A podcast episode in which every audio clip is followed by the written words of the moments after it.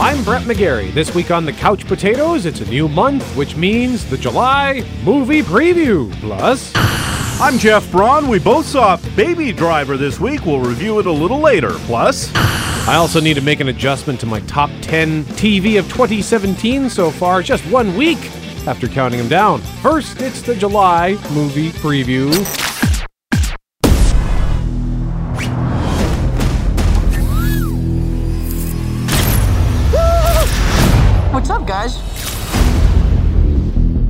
To become an Avenger, are there like trials or an interview? Do me a favor. Can't you just be a friendly neighborhood Spider Man? Out this weekend, Spider Man Homecoming, which is the latest Spider Man film, but it is the first that is officially in the Marvel Cinematic Universe, not counting Captain America Civil War, which, yes, had Spider Man in it, but it was not his film. This one is his movie, and it is set in Peter Parker's high school years, like Spider Man originally was. So that means it features one of his nerdy high school friends named Ned Leeds. Can you summon an army of spiders? No, Ned, no. Do you know him too? I Stole his shield. Can I try the suit on? It also features Michael Keaton playing a guy who is not one of Peter's friends. He's the Vulture. The rich and the powerful, like Stark, they don't care about us. The world's changing, boys. Time we change too.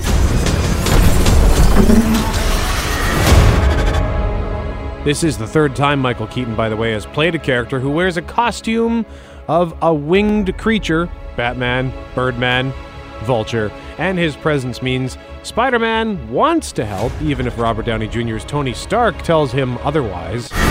These weapons are crazy dangerous. Listen, Peter, forget the flying monster guy. There are people who handle this sort of thing. Even though he's Spider Man and has superpowers, the Vulture is a formidable foe. I screwed up. You need to stop carrying the weight of the world on your shoulders. I want you to understand. I'll do anything to protect my family. I know you know what I'm talking about. So don't mess with me. Because I will kill you and everybody you love. Word is that Tom Holland is the best Spider Man yet. It's one of the best reviewed. It's been hovering over 90%. I don't know why I haven't seen this yet. What am I waiting for? The guy is still out there. I've just got to do this on my own. on July 14th, the war begins for the Planet of the Apes. He's a smart one, isn't he? What are you gonna name him? Do they look like just apes to you? He saved our lives. He was remarkable. You're him. You're Caesar. We've been searching for you for so long. Tell your colonel, we are not savages. War for the Planet of the Apes will complete the modern day trilogy, a trilogy which has so far been dynamite. The first one, Rise of the Planet of the Apes, came out in 2011. Bit of a surprise hit, raked in nearly half a billion dollars. And even more impressively, everyone loved it. The old series, beloved as it is, is kind of ridiculous, and the Tim Burton remake in the early 2000s was dumb. But Rise played it straight, and the results were fantastic. Three years later, Dawn of the Planet of the Apes came out, was even better. It also made over $700 million, where Rise was the origin story of the main monkey Caesar and showed how the apes became super smart, how the humans nearly made themselves extinct. Dawn was set a few years down the road, apes getting better at life while the humans were having a tougher time. Now, with War for the Planet of the Apes, things are heightened even more. Caesar is done playing nice with the humans, who keep trying to take him and his other ape brothers out. Prepare for battle. They took too much from me.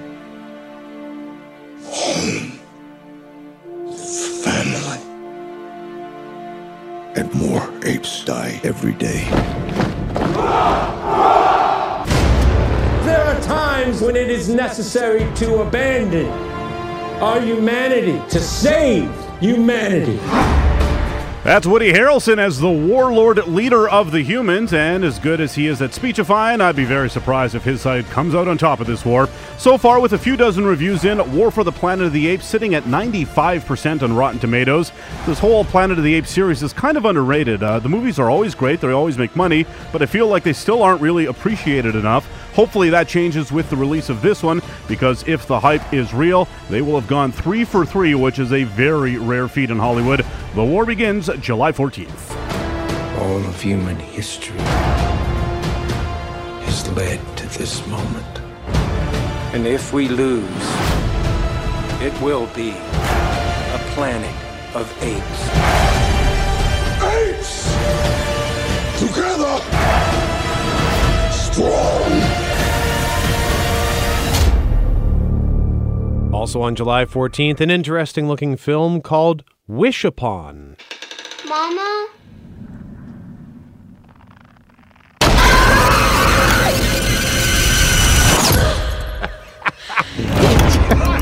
Jeff throws his headphones down in disgust. It's a scary movie. Hey, Carl, look at this.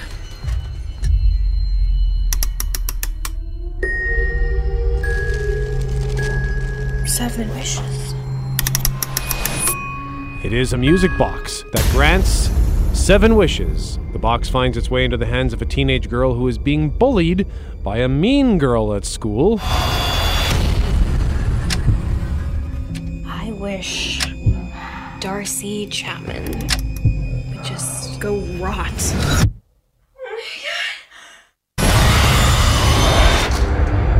She wished for that girl to go rot, so she actually did start to rot. So I guess the box works. I can wish for anything money, Get in! What is happening right now? love. Did that just happen? There's got to be a catch, right? There have been others who've had the box. They and everyone they loved all died. When the music ends, the blood price is paid. Well, that's a shame. It's a demon. What does it want? Your soul. I wish. I wish. You can't control it. It's controlling you. I didn't know that any of this would happen.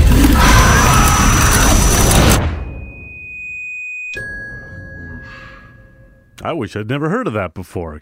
My God, no thanks. Hard pass. Also on July 14th, something much more interesting to me. It looks like we'll see the wider release of a romantic comedy that's been doing very well in a limited release. It's Kumail Nanjiani's The Big Sick. This was fun. Wait, we haven't even had sex again yet. I'm just not that kind of girl. I only have sex once on the first date. I'm just gonna call an Uber.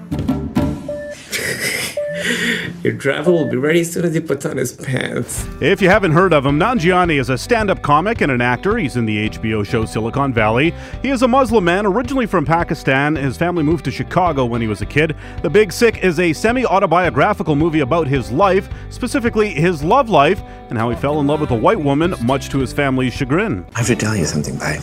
I've been dating this girl. She's white. A white girl?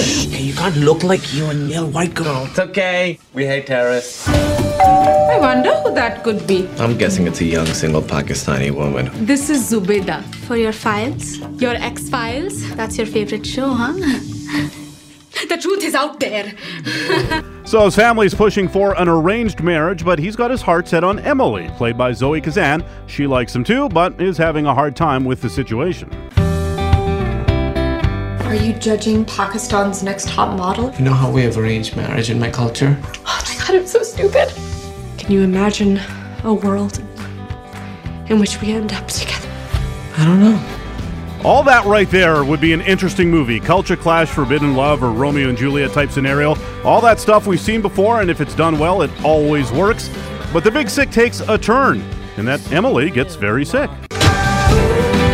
I'm looking for Emily Gardner. She was checked in tonight. There's an infection. We put her in a medically induced coma. Coma. You should call her family. He does call her family and gets to know them while Emily spends more than a week in a coma. Her parents are played by Holly Hunter and Ray Romano. So, uh, 9 11. I've always wanted to have a conversation with people. You've never talked to people about 9 11? Want to do anything? You got any Paula games? No, I've You ever play? You can't rhyme it. You try to find a word that nobody can rhyme. Okay. And that- Stonehenge. Yeah, see, you would win. Yeah. There's already Oscar buzz for The Big Sick. It's sitting at 97% on Rotten Tomatoes. It's also been doing dynamite business in its limited release. In its first week in a small handful of theaters, its per screen average was tens of thousands of dollars more than Transformers in its opening weekend. Right now, it's easily the movie I'm most eager to see. Look for it at a theater near you as it hopefully expands a little wider on the 14th. I think I screwed up with your daughter. Yeah, you did. Let me give you some advice, Kumail. Love isn't easy. That's why they call it love.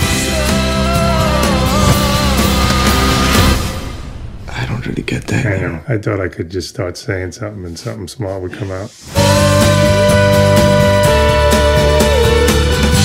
The July movie preview continues in a moment with Dunkirk. You're listening to the Couch Potatoes. Welcome back to the Couch Potatoes. I'm Jeff. He's Brett. We're doing the July movie preview, and on July 21st, a new epic war movie from director Christopher Nolan, Dunkirk.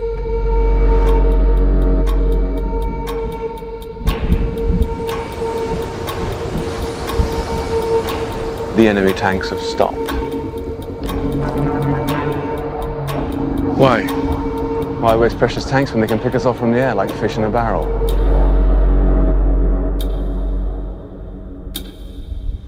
There are 400,000 men on this beach.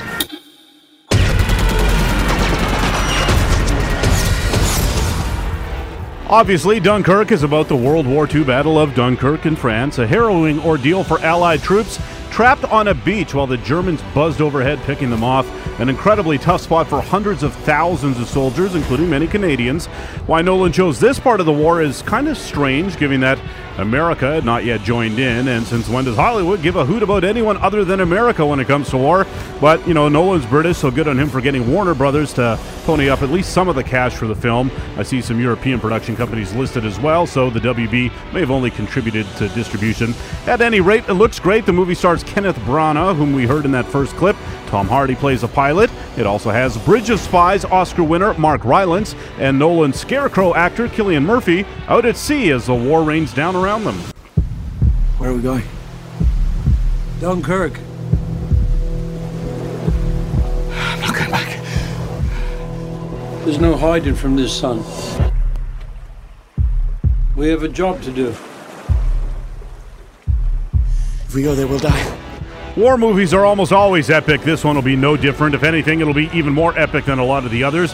It was shot on IMAX and other large format film stock, 6,000 extras involved, and era appropriate planes and boats, so it looks like Nolan's really swinging for the fences. You can practically see it from here. What? Home. Up next on July 21st, a film based on a French comic from the 1960s, Valerian and the City of a Thousand Planets. Welcome to Alpha.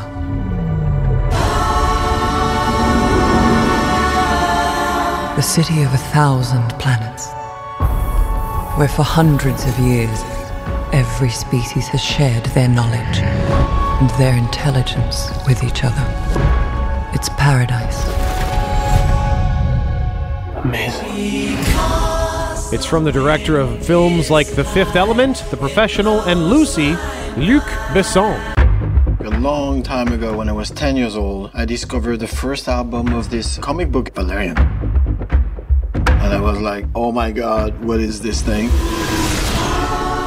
It's also being hailed as the most expensive French movie ever made at 197 million euros, or 225 million US, or 292 million Canadian.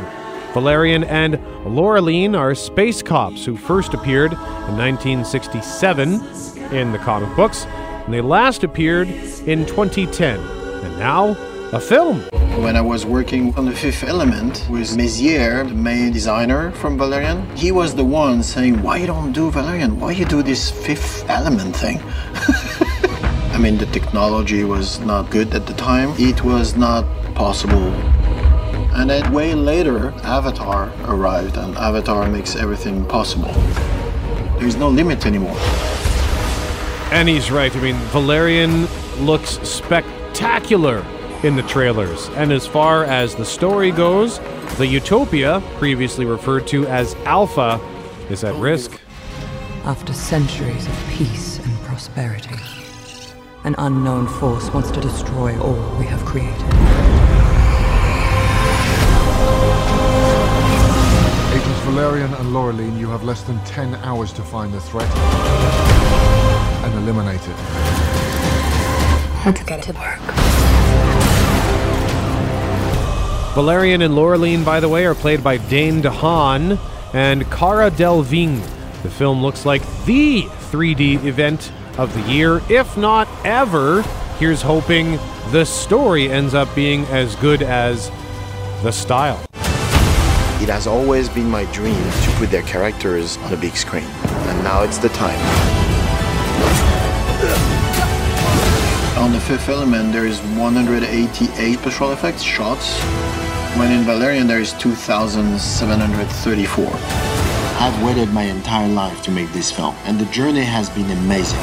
I gave it everything I had, and I cannot wait to share it with you. So have fun, and see you in space.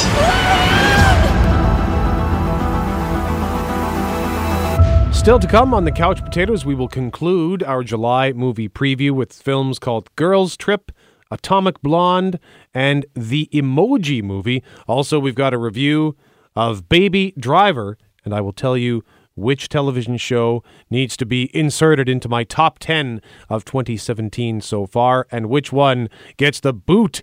You're listening to the Couch Potatoes. Welcome back to the Couch Potatoes. I'm Jeff He's Brett, continuing and concluding our July movie preview now. On the 21st, it is the super R rated comedy Girls Trip. Heavenly Father, I want to thank you for this day of life. My heart is so full of joy for these women right here. Lord, please make sure that Lisa don't get an STD and that nobody has kidney failure because we finna get messed up and let me get pregnant by somebody rich. That's all I ask. Amen. That's my girl. Girl Trip stars Regina Hall, you may know her as Vivian on Blackish, as well as Queen Latifah and Jada Pinkett Smith. Pretty simple. Group of friends take a trip to New Orleans to blow off some steam, and it gets raunchy. We haven't hung in five years. I miss you guys. We need a girls' trip. It actually gets so raunchy there's not much in either of the two trailers I watched that we can air. Needless to say, a plethora of sex, drugs, and bodily fluid jokes. It looks dumb, but I'm sure there are at least a few good laughs. I got what you need right here. This is 200 year old abstinence. If you drink too much of it, it's gonna have you hallucinate. Do y'all feel funny? Feel me, y'all feel me.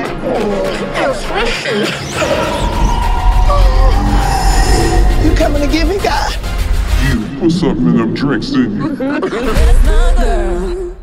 You ever watch that Blackish show, by the way? No.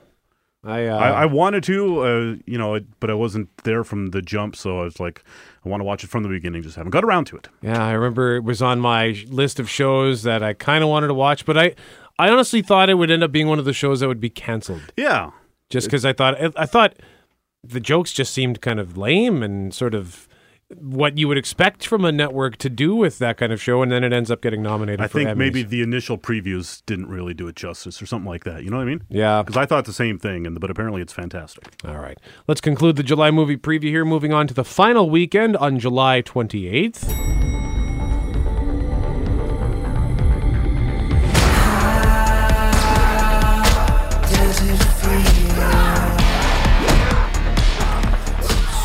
That's Charlize Theron kicking a whole bunch of butt. Looks like John Wick meets Jason Bourne and is called Atomic Blonde. Lorraine Broughton, an expert in escape and evasion. Proficient in intelligence collection. Let's cut the crap, shall we? and hand to hand combat. It is directed by David Leitch, who co directed the first John Wick movie and is based on a graphic novel about the deadliest assassin in MI6. It's an impressive set of skills. Talents can be overrated. Lorraine, how well do you know James Gascoigne? Enough to say hello. He's dead. Here is the description. The crown jewel of Her Majesty's Secret Intelligence Service, Agent Lorraine Broughton is equal parts spycraft, sensuality, and savagery, willing to deploy any of her skills to stay alive on her impossible mission. Sent alone into Berlin to deliver a priceless dossier out of the destabilized city, she partners with embedded station chief David Percival, played by James McAvoy, to navigate her way through the deadliest game of spies. Find out who's hunting down our operatives. A lot of brave men and women are going to show up dead. Your contact is David Percival. Let me help you with your bags. Welcome to Berlin. Sake. Atomic Blonde also stars, as you heard there, John Goodman, Sofia Boutella, who recently was in The Mummy. She was The Mummy. And Toby Jones from Captain America the First Avenger, and he was also in Sherlock. The movie looks insane. I think I f- love you. That's too bad. She's a killer queen. Also on the 28th, last certainly not least, the movie we've all been waiting our whole lives for. It's the Emoji Movie. Look who just sent me a text. Addie McAllister? What should I say? Just play it cool. Welcome to the world inside your phone, where everyone is expected to act one way their whole life. Aw, snap! Ow. Yep, in all its wisdom, Hollywood has deemed it fit to make an animated movie about the little smiley faces you text to your friends. It imagines a whole world of these things living inside your phone. My name is Gene, and I'm supposed to be a meh. You know, like, meh, who cares? But my problem is, I have more than one emotion. Check this out. Huh? Huh? Son, please tell me you weren't laughing just now. What if you get sent out on the phone making the wrong face? Dad, I'll make the right face. Then I would finally fit in. Sweetie, you're so handsome when you make that face. I think he's ready, Mel. Meh. Then Gene goes on an adventure across the apps on your phone to find its true purpose, or something. To be fair, as ridiculous as it is to make a movie about emojis, it actually looks like they tried to make a proper movie. It stars the hilarious and a little out there TJ Miller, and the hilarious and a little out there Anna Faris. Other voices include Sofia Vergara, James Corden, Maya Rudolph, Christina Aguilera, Steven Wright, and Sir Patrick Stewart as the voice of the poop emoji. Okay, son, what do we do after we go potty? Should we wash our hands? We're number two. okay. There we go. That's uh, Patrick Stewart. I forgot about that. I, Yeah. It's a major coup for them. Before we tell you about uh, Baby Driver, we both happened to go see that film this week. Let's talk about what is coming to home video. And I mentioned this a couple weeks ago in digital HD. And I said, I can't believe Jeff is not here to herald this with his overexcitement. what is now coming to Blu ray, Oh, DVD, and on demand? The movie of the year, soon to be the winner of a record number of Academy Awards. No. It's The Fate of the Furious. Dominic Toretto just went rogue. There's only two men in the world that have ever tracked Dom, and they're both standing right in front of me. Surprise. There ain't no way in hell that we're working with this tea and crumpets eating criminal. Like it or not, you guys are gonna work together. Yeah, it'd be fun. Love to. This is crazy! Come and get it. What are you waiting for, Toretto? Ah, there you go. The Fate of the Furious, the eighth in the series. Statham and The Rock, or Statham especially, has two fight scenes in this movie that are among my favorite things ever, including one with The Rock. Um, lots of great stuff. Definitely check that one. Also out on Blu-ray and DVD on Tuesday. Smurfs: The Lost Village that stars a bunch of Smurfs, and The Lost City of Z or Zed? We ever figured It out? is Zed. Is it Zed? Yep. Uh, starring Charlie Hunnam because he, plays a British guy. Yes, An so he pronounces it Zed. An explorer in the Amazon in the early 20th century. So um, that's on Blu-ray and DVD, hard copy, digital HD, going in style. That's the one where Morgan Freeman, Michael Caine, and Alan Arkin play three retirees who decide to become bank robbers so they because they get their pensions screwed away from them. I saw it in theaters. Actually, got quite a few good laughs in it. Oh well, it's a great cast. Yeah. I mean, it, it just looks like. Uh, How do you not like any one of those three guys? Exactly. It looks like it's just one of those kind of affable movies that's sort of hard to dislike. Up next, we're going to tell you about a movie that is getting glowing reviews, and we'll see where the couch potatoes land on Baby Driver. You are listening to The Couch Potatoes. Brett McGarry, Jeff Braun, we are The Couch Potatoes. Jeff and I both went to see something this week. What's it called, Jeff? Baby Driver. So, what is it you do? I'm a driver. Oh, like a chauffeur. Anyone I'd know? I hope not. What is your name? Baby. Your name's Baby. B A B Y Baby.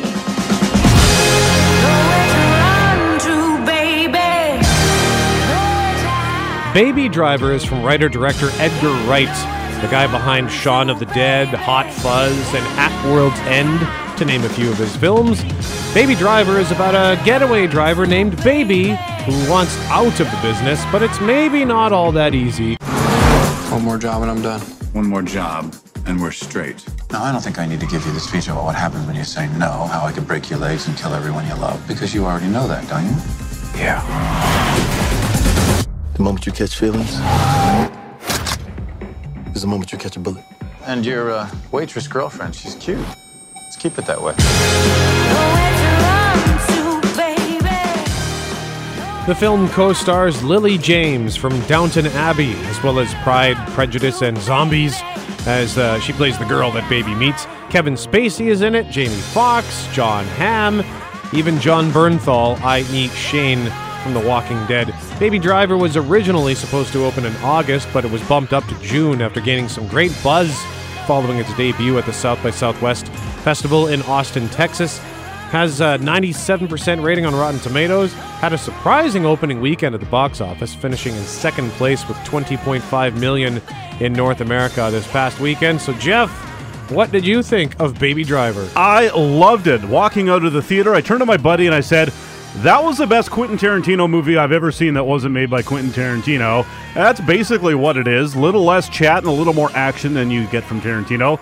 But it's bad guys swearing at each other during colorful conversations, always fun. And then those crazy action scenes set to music and really set to music, diegetic to the action. Baby's listening to the songs while he drives. He even uh, has to cue things up to just the right spot, position his car in just the right spot so the music kicks in at the right time when he does his cool car moves.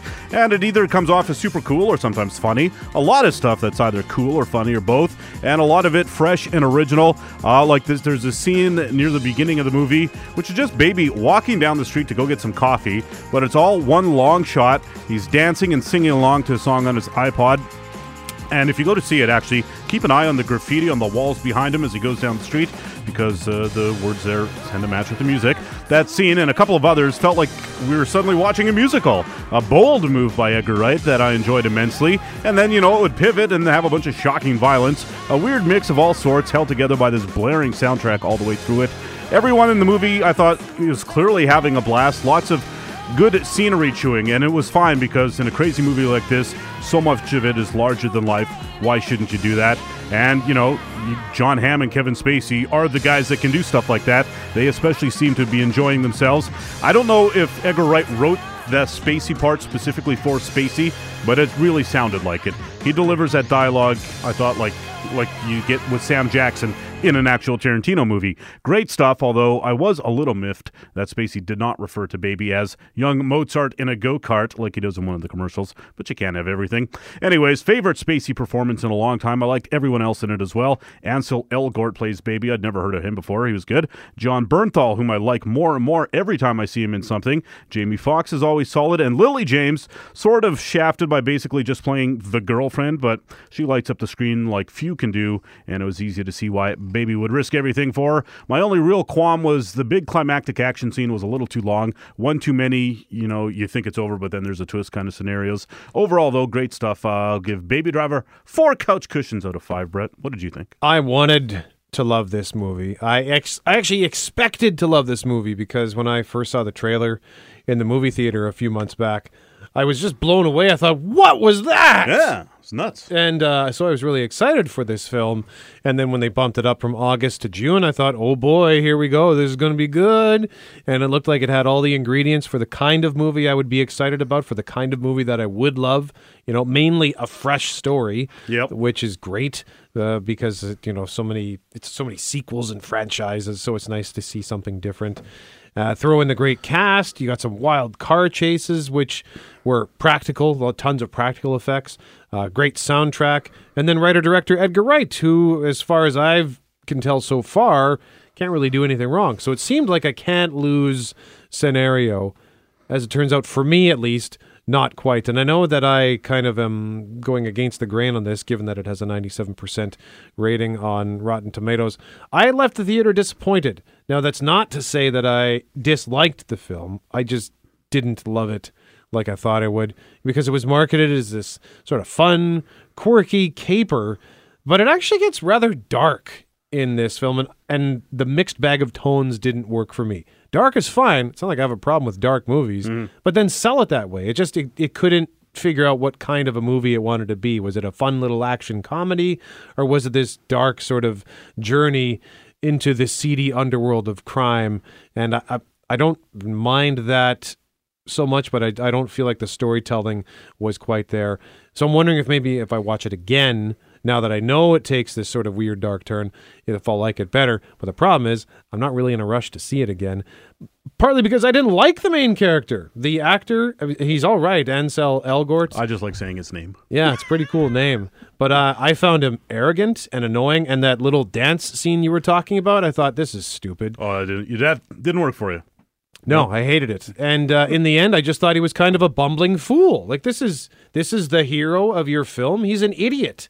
So, and did you notice how often he bumps into people as he's walking down the street? Oh yeah, and not But just is walking that not down part the, of his inner ear disorder? Well, uh, if they if that was the case, they did that wasn't really clear because not only that, but then when he was running, he was bumping into people, and I thought you're a great driver, but you suck at navigating your way down the street. So all of like this, Vin Diesel in Fate of the Furious, but that's another topic for another time. which I'm sure we'll revisit 25 times before the end of the year. All this stuff makes it sound like I hated the movie. I didn't hate it. I really enjoyed the car chases. They were super innovative. They had practical effects. Loved the supporting cast, and I enjoyed how the movie had some rather unexpected twists and turns. Like there were, I found a, quite a few like, oh wow, I did not expect that to happen. So those sort of moments. So mm-hmm. I like when a movie or a television show kind of breaks the mold in that sense. In the end, though, I think Baby Driver was overhyped. I can only give Baby Driver three couch cushions out of five. So a, a solid C Yeah. for me. And an average of three and a half between the two of us. Yeah, so there, you, go. I mean, it's not the worst movie. It's still pretty cool. It just was not as great as I expected. We have one minute left. Last week, I counted down my top 10 TV shows of 2017 so far, and I already have to make an adjustment. So, number 10 was Into the Badlands. Number 9 was The Expanse. Number 8 was Vikings. Number 7, This Is Us. Number 6, Survivor Game Number 5, Colony. Number 4, Bates Motel. Number 3, Better Call Saul. Number 2, Trapped. That's that Icelandic show on Netflix that I really dug. And number 1 was Planet Earth 2. So then I went home after doing the show and I looked at my PVR and realized I still had seven episodes of Legion on it. That's the FX drama that is based on the X Men from Marvel Comics. I watched the first episode back in like February, said it was great. Never got around to watching the rest of the season. Well, I plowed through that so fast. It is sensational. So that makes its way into the top 10. That's all the time we have. I'll tell you more about it next week. I'm Brett. He's Jeff. We are the Couch Potatoes. Remember, if it requires getting up off the couch, don't bother.